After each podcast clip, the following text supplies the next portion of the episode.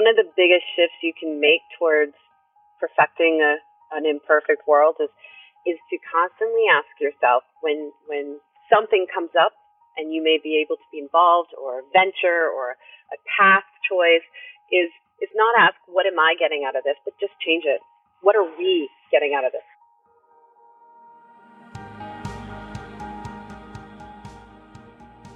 Welcome to the Responsibly Different podcast, sharing stories and insights from people harnessing purchasing power as a force for good.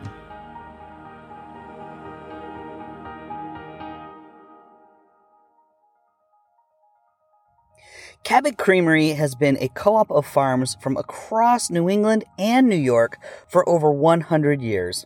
On today's show, we have Cabot's Director of Sustainability, Jed Davis.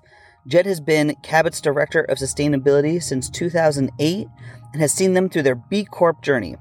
Joining Jed is Jenny Tilton Flood of the Flood Brothers Farm, one of Cabot's dairy farmers and an advocate for rural communities. Together, they share with us the power of being a co op and some of the world class sustainability efforts at Cabot.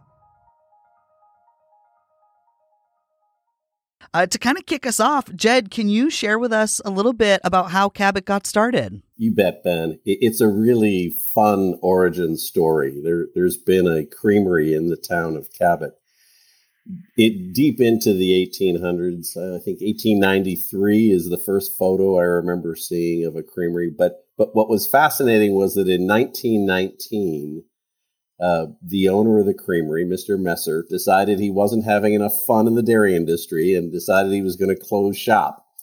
And that really was a dramatic uh, factor for about 94 local dairy farms. And they decided to gather together and create a cooperative. And they were able to get that off the ground by asking each farm to contribute a cord of wood to fire up the boiler in the winter.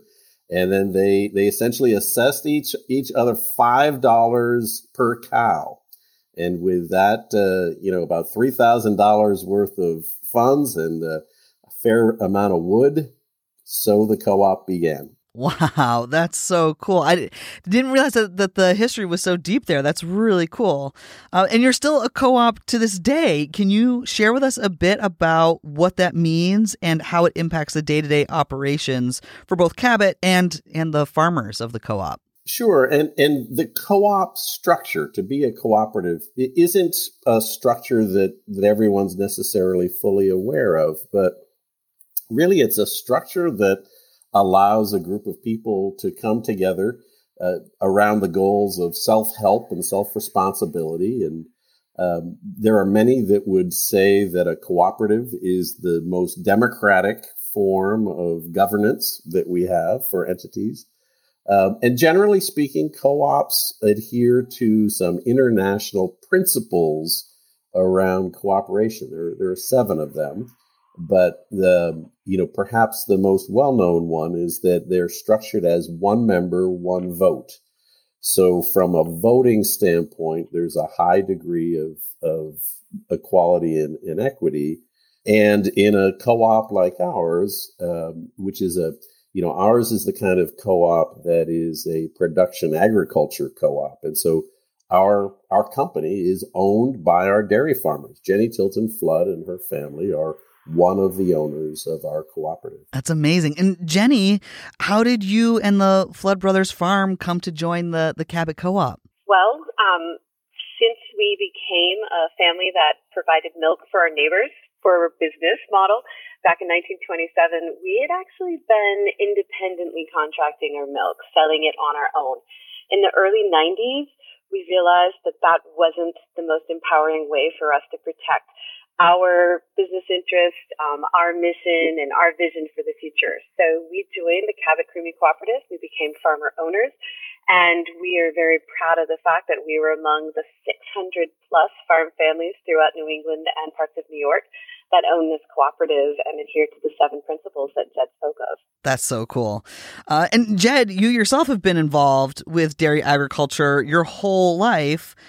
How did you come to how how did you come to Cabot, and what has being part of that team been like for for you? Yeah, I mean that was part of my personal journey. I I grew up as generation number six of a dairy farm in central Massachusetts, and um, fully expected that you know I would I would be a farmer my entire life.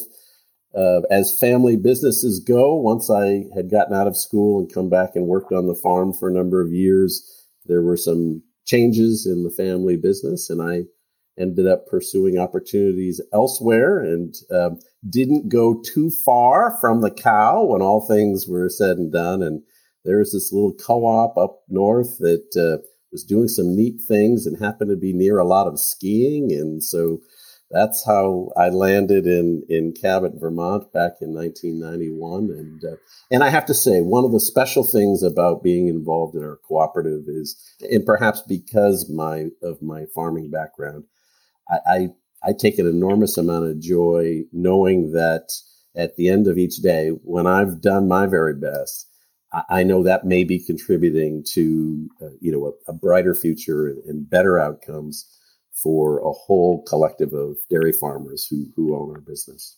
That's amazing. Jenny, I, I do want to circle back and ask what what has being a part of the co-op been like for you and the farm?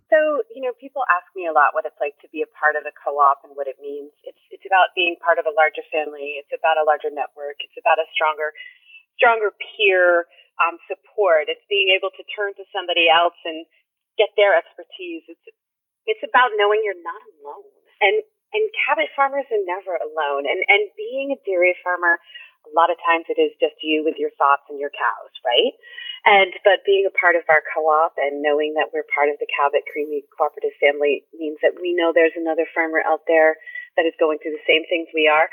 We know that we can lean on them for their assistance, for their thoughts, and we know that our co-op, while it is led by our farmers who own the co-op and we have a board of directors that are all farmers, we we know that they're hiring the people that have the expertise. They have their roots in the ground and in the soil and and cow adjacent like Jed to bring our co-op where it needs to be to make sure that while we're focusing on what we know best, and that is our cows, that is stewarding our land, that is producing high quality milk, that they're going to make sure they turn that all into amazing food to put on other people's table and do it in a good way. I like to say that, you know, good food can come from a good place and it's a mission for us. Uh, it's not just an idea or slogan. We work on in all the ways and, and being a co-op provides that ability. It also provides the support needed to make it sustainable because it's not just about, you know, cover crops and greenery and recycling when we talk about sustainability. It's about being able to re- replenish your strength and replenish your energies. And being more than one alone means that we can be truly sustainable as farmers and as members of our community. That's amazing. I love that. Okay, so uh, let's shift gears into sustainability. I'm actually really excited. Uh, before you hopped on, Jenny, Jed, and I were we just lightly touched on the digesters. I'm so excited to learn more about it. Um, but speaking of sustainability, I know often when talking about climate change, the impacts of agriculture and specifically dairy farms comes up as a large contributor. Jed, I'm curious, can you share with us a bit about the sustainability efforts of Cabot and what makes Cabot a leader in this space? Well, Ben, let, let me frame this very large to begin with, and then we'll, we'll dive in a little closer. I mean, at the end of the day, the ability of agriculture, dairy agriculture, but agriculture writ large, to be a positive solution in what we need as a society around climate change and other environmental impacts. Uh, I'm very bullish on what we can accomplish using agriculture, you know, as a means to the things as a society that we value. You know, whether that's nutritious food, whether it's clean air, clean water, reduced impacts uh, like greenhouse gas emissions and things like that. So, you know, part of what gets me excited on an everyday basis is how we can focus our efforts in agriculture to really provide service to our communities. And that, and that resonates again with what it means for us to be a cooperative. Now, narrowing a little closer in on sustainability, we have a uh, sort of a credo around sustainability that says that, that you know we, we pledge to live within our means and ensure the means to live. So The, the idea there being that living within our means, you know, respects the boundaries within which we, you know, exist as an organization and as a collective of farms, but also that we we recognize that we make significant and are able to make significant contributions to the communities in which we exist, which are which are also very important. Our approach around sustainability has been very much around multiple bottom lines. You know, the the, the old triple bottom line of environmental, economic, and social impacts.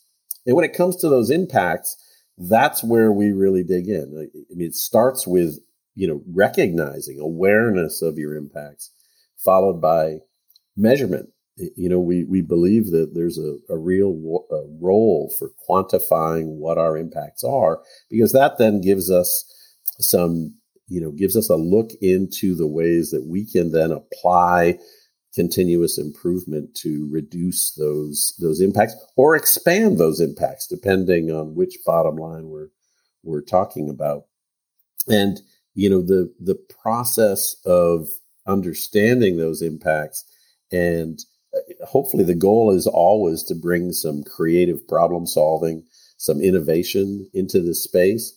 And you know we have such such a rich narrative of how our dairy farmers are bringing innovation into this space to create these these wins. And and a lot of it we can you know i think I'd, Jenny has such a great story to share, but but part of this is you know the the holy grail of sort of a circularity.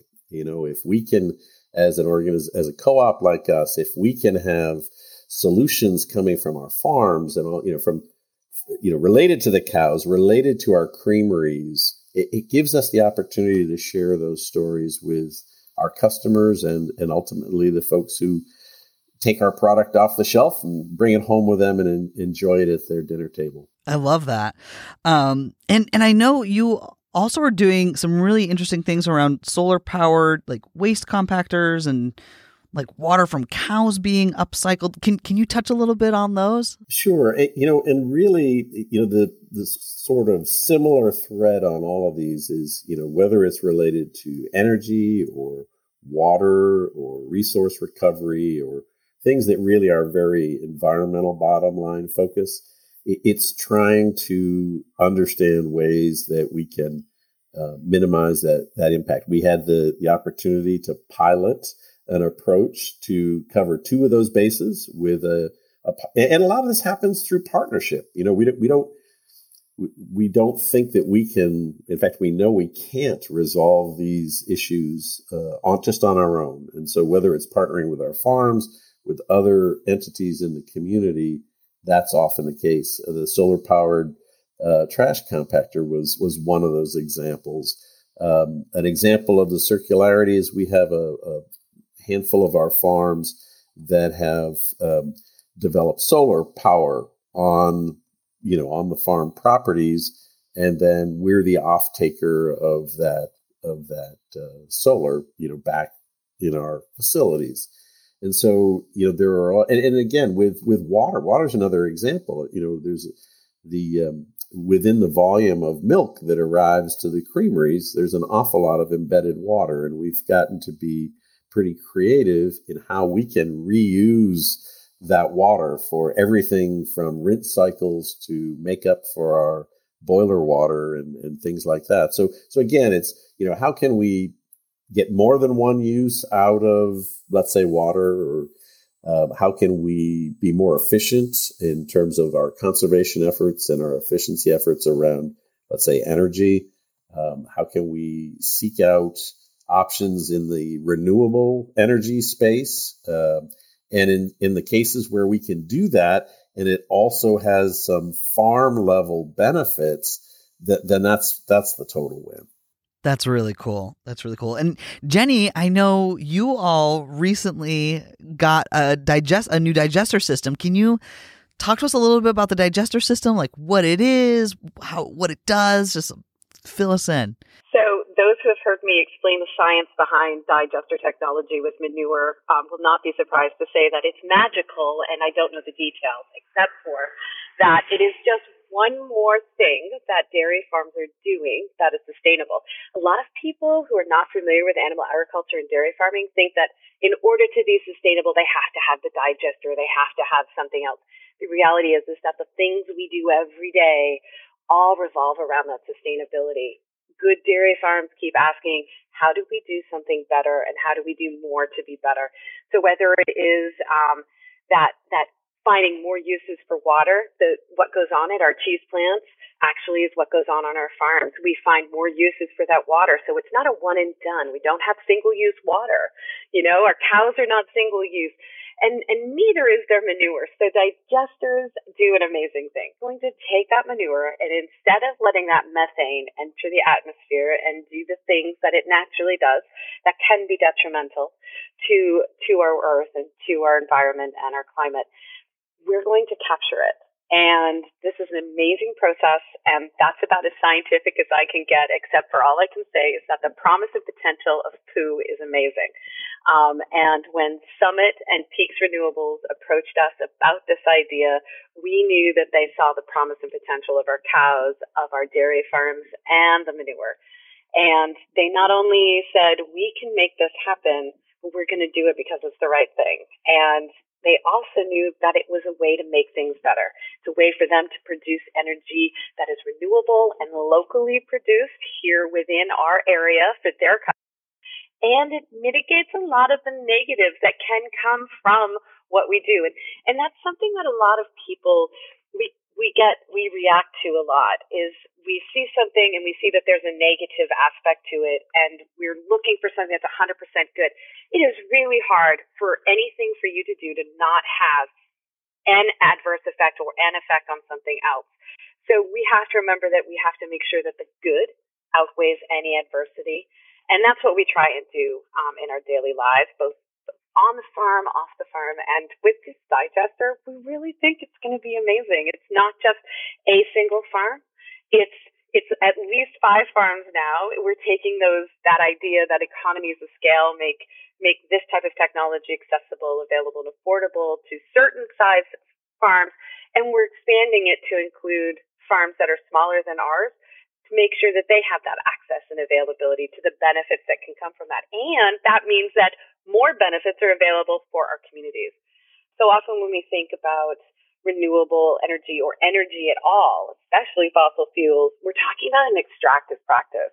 And when we're talking about this renewable natural gas generation that comes directly from another benefit from our dairy farm and our livestock, we're talking about adding to that circular economy. You know, we're talking about adding another input, not taking away, but bringing more people in, setting more people up at the table, making sure that the leaves are in the table. And the whole time we're putting good food on our neighbor's table and we're making sure that we remain the engines of our economies and our communities. It's, it's really an amazing thing. I, I don't know the science, but I know the goodness. That's so cool. And it sounds like you're working with a lot of other farms in the area, truly making it a, a community project of sorts. I'm curious, how did how did you manifest that? How is it sounds almost very community organizey ish. Well, um, I will be honest we really did not take take the jump on this. Um, all, all kudos goes to Summit Peaks Renewable.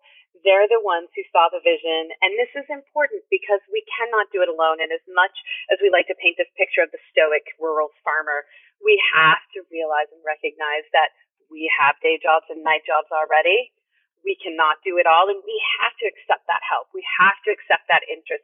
We have to understand that their investment in us is our investment in ourselves.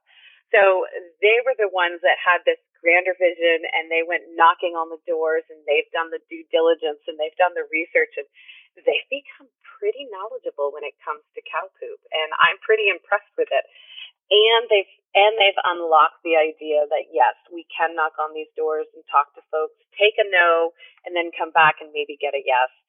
So they're the ones who saw that and have really made sure that farmers, especially at a time economically um, and in the environment we're in, at a time when it's you know what, it's hard. It's hard to say, let me try something new. And they've they've created a, a place where we feel comfortable buying in, and they saw the promise in us, and we see the potential in them. Oh my goodness, that's amazing. The power of poop. Who knew? Um, and I know the so the project is is projected to help 45% of the natural gas to Summit Natural Gas main customers, which is I think incredible. Do you and the community contributors get to keep some of those profits of the sale of the energy as well? So it's also like economically supporting the farm the farms too. The communities that where these projects are being based in and that we, we have farm involvement and the digester involvement, those communities are directly benefiting, not not just from the direct involvement and support of Peaks Renewable, but also from the business and economic investment that's going on and the fact that we're going to be sustaining our farms, which are such an anchor for these areas. But also our farms really are reaping a benefit. It's not going to be something, it's not going to be a check. It's going to be time. It's going to be more efficiency on our farms. It's going to be better conditions for us, for the people we work with, for our cows, for the environment. And it's going to mean that we can put more of our time and energy into a better food, a higher quality food onto our neighbors' tables and and do it in an even better way than we were doing last year and even better than our grandparents were. Um, it's it's almost intangible, but in reality, it's very tangible. That's really cool.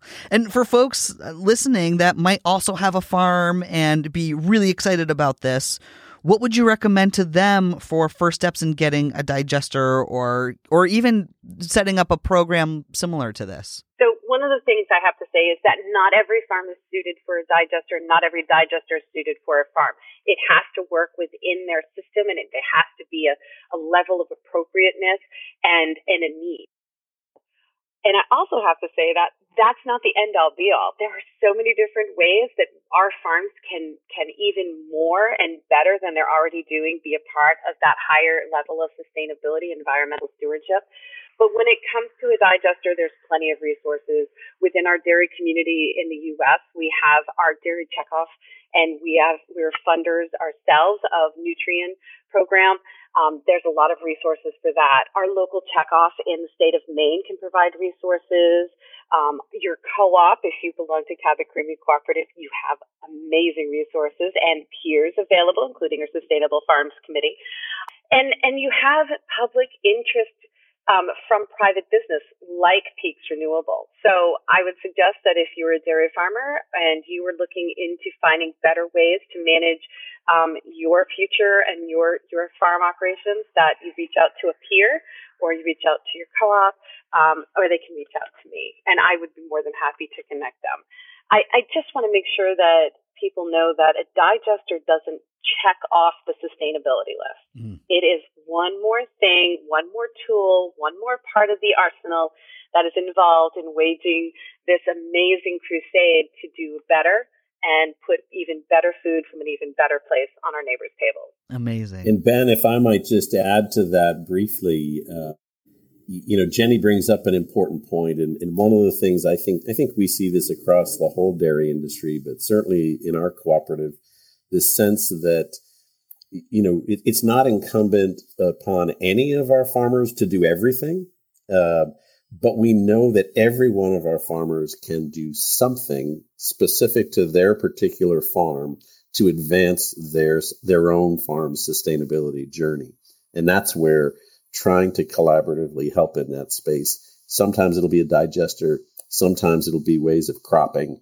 sometimes it'll be related to animal nutrition. There, there are so many ways that farms can focus on on ways to uh, understand where they are, you know, at a point in time relative to sustainability measurements, and, and then determine what works for their farm to to move the needle on progress. That's great. And and I'm curious too um Jed for for folks listening that maybe aren't part of the Cabot Creamery, are you all like always onboarding farms or I'm curious like if somebody's like, "Oh my gosh, I want to join the Cabot Creamery so bad." Like what kind of criteria do you look at? Yeah, and that varies over time. It, it sadly, right at this moment, we're at a point where we're not accepting new members.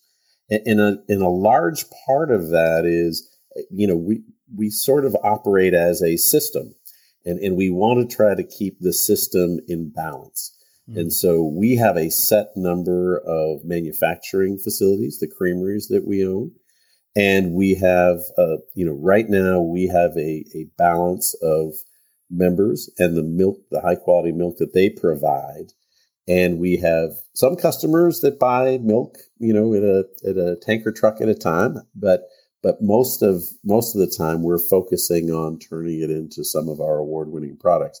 And so keeping that whole system in balance means that sometimes we are able to bring on new members and sometimes we have to limit you know to our current membership. That makes sense. That makes sense.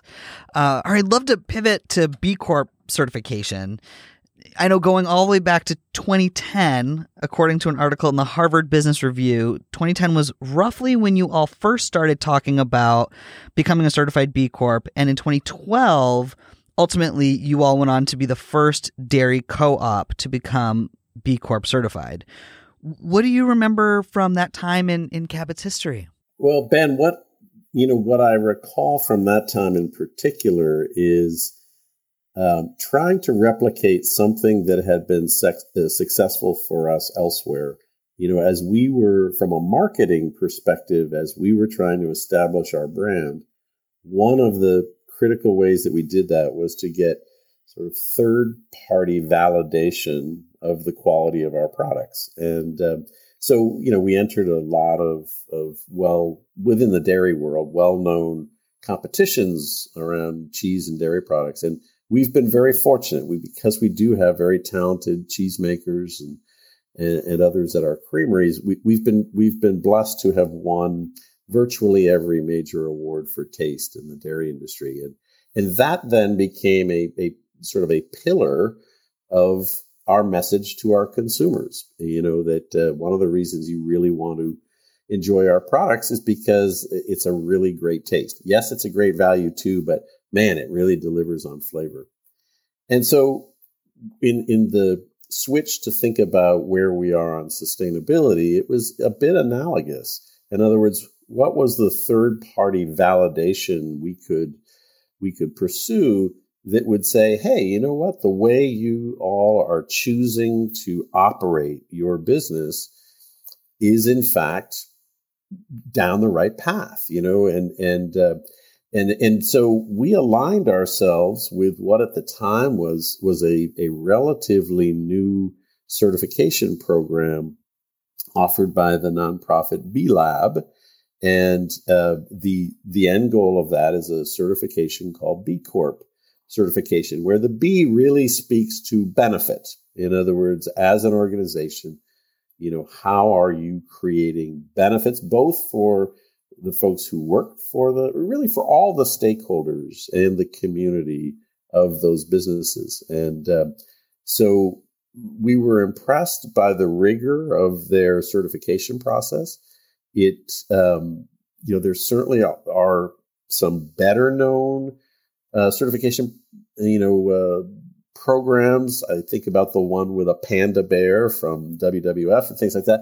And, and candidly, for a co-op our size, we we couldn't afford to pursue something like that.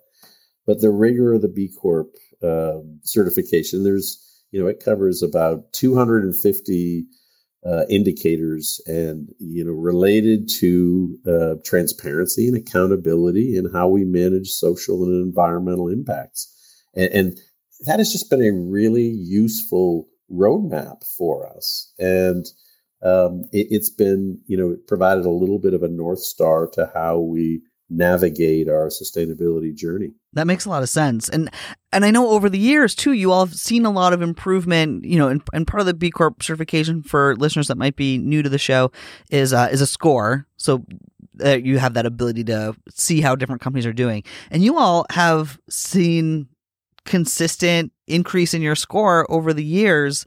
Uh, you know, I'm curious, how have you been able to maintain that steady improvement, and and what has that looked like? Well, in, in addition to being a roadmap, it, it's the the certification tool is also something of a yardstick.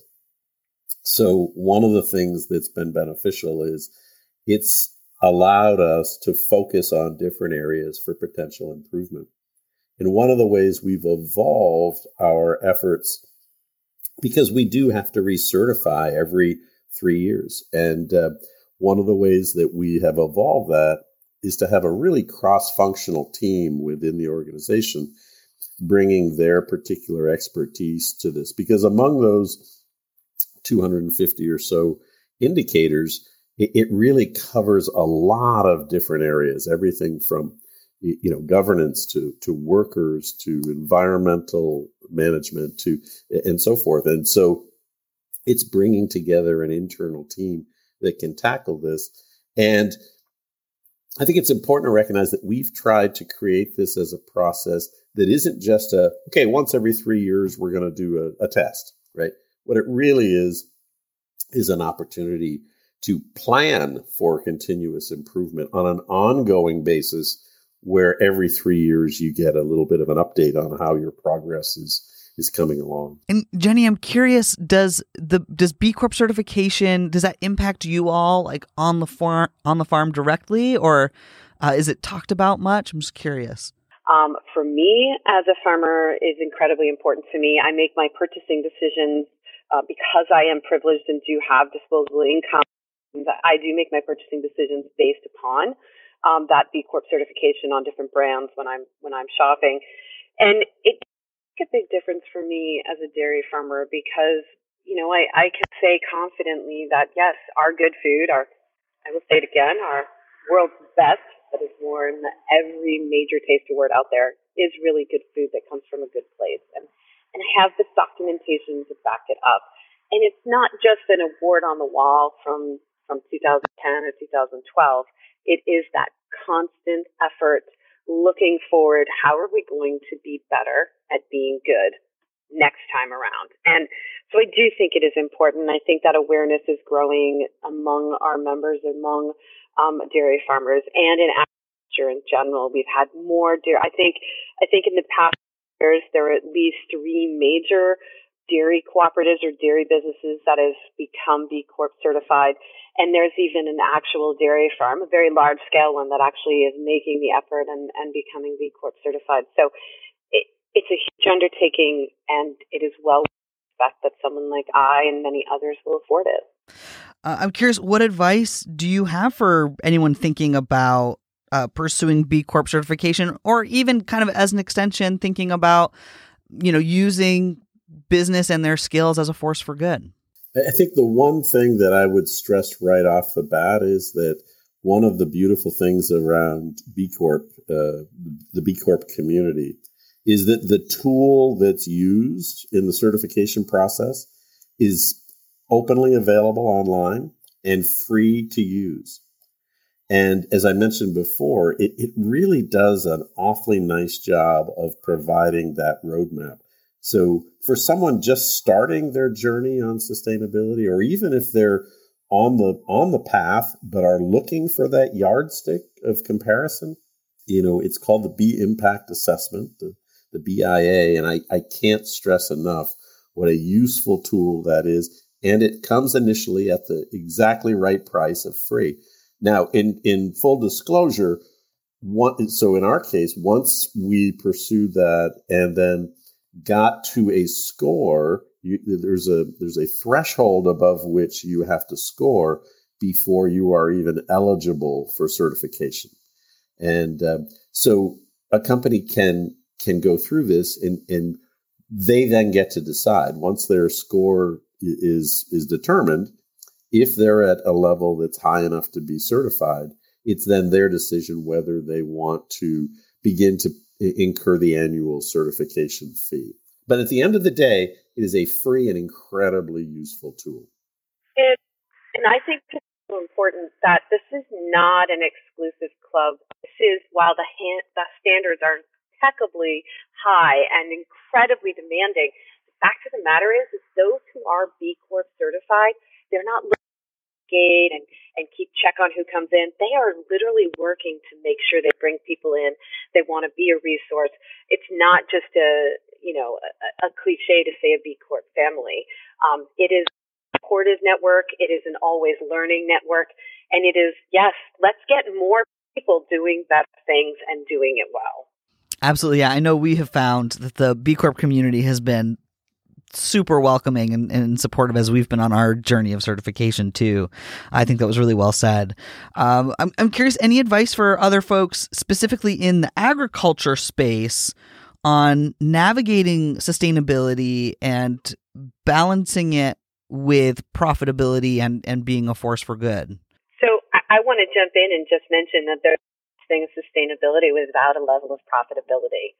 You have to be able to have an economic foundation that is going to provide the means terms you need to continue, those means to live and living within the means that Jed spoke about earlier. And I do think that it is, is sometimes very hard when times are hard to continue to look at these lists, this all those bottom lines, all those line items, that that ledger that you see what what is best for my business, but what is best for everybody else. But if you keep the back of your head and in your heart and soul, it's like it's like there's your triple bottom line right there: head, heart, and soul. Making sure that everything you're doing is for the right reason and results in the right answers, then then you will see that path forward. It may not be what you envisioned, but it will be the best vision for your farm or your venture and your community. Love that. Yeah, that was that was really well said, and and uh, I, I think that's where you know in agriculture where we have the biggest challenge is when when people don't recognize that it's yes it's three bottom lines but they all have to be mutually supportive and we've used the analogy of a milking stool in the past right you can't just focus on the environmental bottom line or just on the social bottom line without having that economic bottom line covered as well. And that's that's where the stability enters in that's necessary to scale these impacts in a really positive way. But but there can't be a, a you know it, it can't be a, a, one leg shorter than the other or one leg longer than the other. It needs to be again it, it needs to be in in harmony in a way that supports progress. Absolutely. I think a lot of people think that, oh, well, when you're trying to balance, you're really going to develop your core. No, that's not how this works. It's not a medicine ball for the chair at the office. It is, it can actually weaken your structure. So if you've got one leg shorter than the other, it doesn't matter which one, all the other legs are going to get worn down and bad things can happen. And, and especially if that economic one is not there because we live in a system and in a world that that does drive how the world turns around. But also, the whole point of the B Corp certification is that that is driving the good. And if you turn around and use the good, then it will it will be okay. Absolutely. And I'm curious, kind of looking back on both of your journeys to this point so far, what have been some of the most rewarding moments for each of you that you've had with with Cabot over, over the years? Well, I, I can start. I think one of the, you know, I mentioned earlier that that I get very excited when we can have real circular solutions in because rarely, you know, rarely are our sustainability projects entirely standalone, and um, I think sometimes some of the longer projects, uh, and I'm saying six, seven, eight year projects that have a lot of moving pieces and a lot of stakeholder engagement. And but I, I particularly love the ones where, you know, I'll, I'll give you the example of when we're making butter. Right, we have, you know, there's there's some organic product that is essentially waste product, and we developed a system where that those process organics get diverted to one of our member farms that like Jenny's farm is is pursuing a digester. And then that digester turns it into renewable energy. And then we essentially contract back for that renewable energy. And that renewable energy is covers what we use to make our butter right? So it so it ends up being wonderfully circular and as is often the case when when you succeed in creating that circularity, it, it then really, you know, creates a tangible story of sustainability to share with our customers and consumers. And our marketing team did a, a wonderful job of of capturing that very complex circle of interaction in, in a one sentence, you know, description on our butter cartons which which basically said, hey, the cows in our cooperative provide both the cream and the electricity to make Cabot butter. You know, if you want to learn more, go to our website. You know that that that sort of storytelling that really puts a, a more human element to all of these efforts to make make not just the the best dairy products we can, but do it in the best way possible. I think those are the ones that I find incredibly rewarding. And, for me, it's really been about like the journey. You know, I'm the first generation on both sides of my family that was actually not born on a farm for the first time in in every generation before. And within a couple decades, I found myself back on a farm. And within a decade of that, I found myself a member of Cabot Creamery Cooperative. And because of that, I now know what a B Corp is. Because of that, I know the strength of cooperatives. Because of that, I know that good food can come from a good place. Because of that, I know how important community is. And because of that, I know that more people joining together can make this world a better place. And and I don't know that I would have ever known that had it not been for a cow, had it not been for a co-op, and had it not been for Cabot. So that's that's that's my uh, my rewarding moment, my continuing rewarding moment. I love that. Well said. Um, as we kind of think about winding down here, what advice do you have for other folks? You know, if somebody, you know, whether they're in agriculture or not, maybe somebody at home is like, oh my gosh, they have this passion and they want to use it for good, but they just don't know where to get started or how, you know, how to find their way, uh, you know, in, in a, in a way back, back to the farm, if you will, right? Or whatever, whatever their venture is. What advice do you have for, for those folks in terms of pursuing those passions and using business as a force for good. I think Jenny spoke to this a little bit to begin with, and I think it applies beyond just the agriculture and dairy space. But you know, there there are at least three critical things that anybody needs to know at the beginning of this. First of all, you're not alone, right? And in fact, there there's an enormous peer network that's out there, and sometimes it it requires raising your hand and saying, "Could can I be introduced to that network?"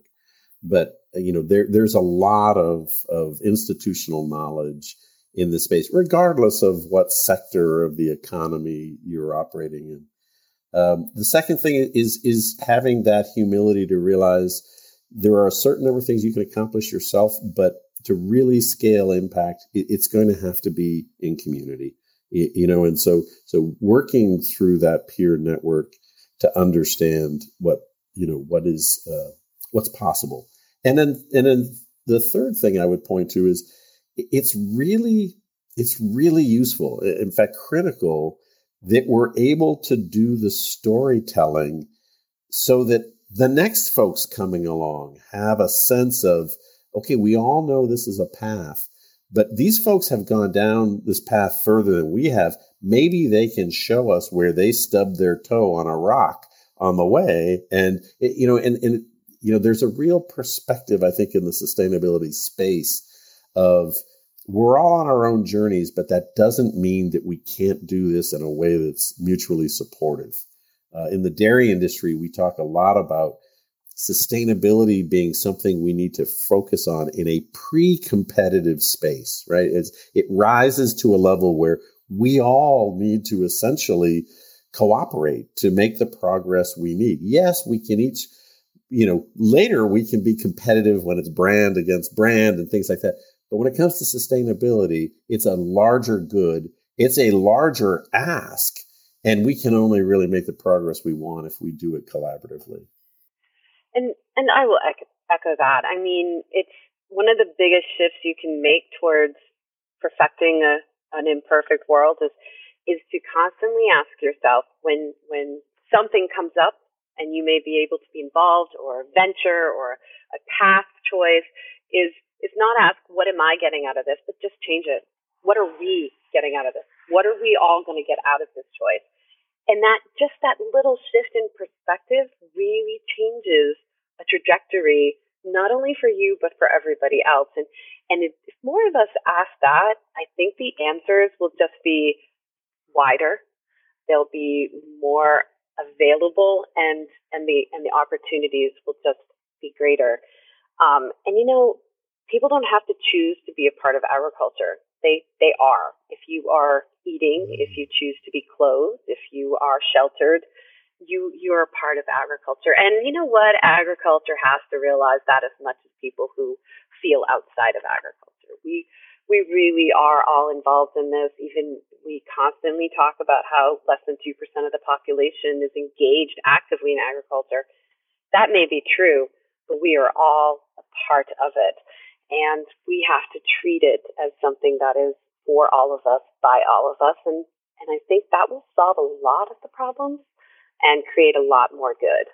That's a really great reframing. And I, I think is really important to, to bear in mind. Thank you for sharing that. That's awesome.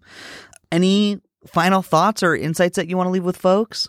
Yeah, I, I have something. I, I cannot leave a conversation without saying um, thank you. Um, gratitude, farmer gratitude, it's a thing. I am just so amazed and overwhelmed sometimes at the appreciation I have and gratitude I have for people who trust us to put food on their table.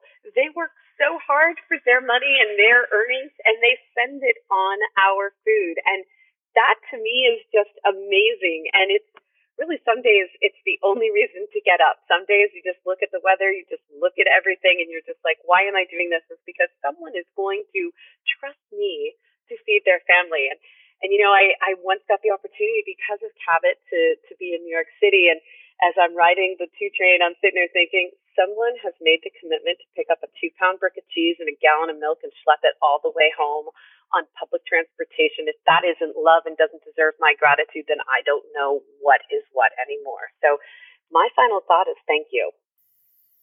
Yeah, I think gratitude is a great place to end this. Uh, gratitude, Ben, for for you for hosting us for this conversation. I, I am going to say that um, a large part of my gratitude from within our organization starts again with our farmers. You know, um, we have a saying within our, you know, within sort of the commercial side of our business that, you know, work like a farmer, which means recognize that as hard as as we work supporting our farmers in in whatever you know whatever position we have in the company these are are among the the hardest working men and women that I know. And um, and yet what they do is is so critically important. And yes we we I, I couldn't agree more that you know it, it only matters if you you know eat food. Um, but I would also say that we're we're be, we're at an at a stage right now where we're starting to understand that okay this this is more fundamental than just what goes into my mouth. This is about animals. This is about soil. This is about sunshine. This is about ingre- it's water. It's it's ingredients that come together to nourish us, to nourish our communities, to nourish the the ecosystem. And as we steward that, as dairy farmers have been doing for generations, we have even heightened appreciation for some of the ways that that stewardship can resolve some of these large, large societal challenges that we're going to face in the decades ahead that leaves me really proud and grateful for what our community of farmers represent in, in terms of hope.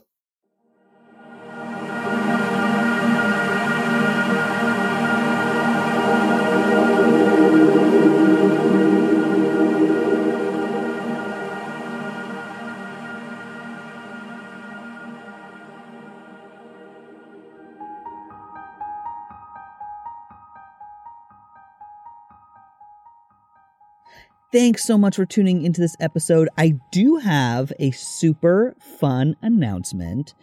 Starting in October, we're going to start layering in some additional podcast episodes for y'all in the off weeks from when we have guests. And those episodes are going to be addressing some of the questions that we receive from listeners. Some folks ask really specific things to help them be more conscious consumers, like, do you have a recommendation for a desk for my home office? Or some questions we receive are a little more broad, like, I'm just getting started as a sustainability director. Where should I start? Great news is there are no bad questions.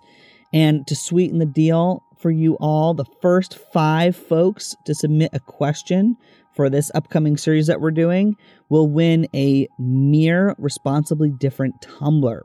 Perfect for keeping your hot coffee hot and your ice cold beverages cold Plus, it's MiiR. They're amazing. If you're not familiar with them, we had them on the show, uh, I think a couple years ago. Uh, I will put a link to that episode in the show notes. Um, but they're amazing, and the tumblers are super cool. And they've got responsibly different right on them. If you have a question for us that you'd like answered on the show and you want to enter to win a MiiR responsibly different tumbler, head on over to responsiblydifferent.com, scroll to the bottom of the page, and click on contact. Fill out that form and submit your question. No purchase necessary. You don't even have to subscribe to our email list. We're making it super easy peasy. Till next time be responsibly different.